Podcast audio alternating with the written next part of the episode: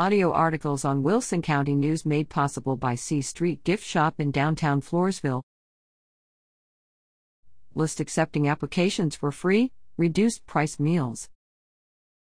The La Vernia Independent School District has distributed letters to the households of children in the district campuses about eligibility benefits for free and reduced price meals and any actions households need to take to apply for these benefits.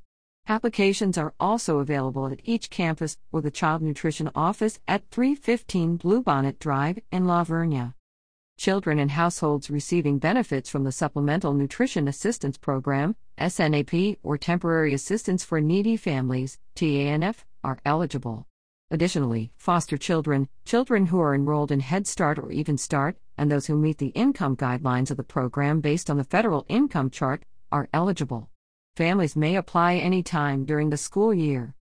Completed applications may be emailed to Mary Oland at.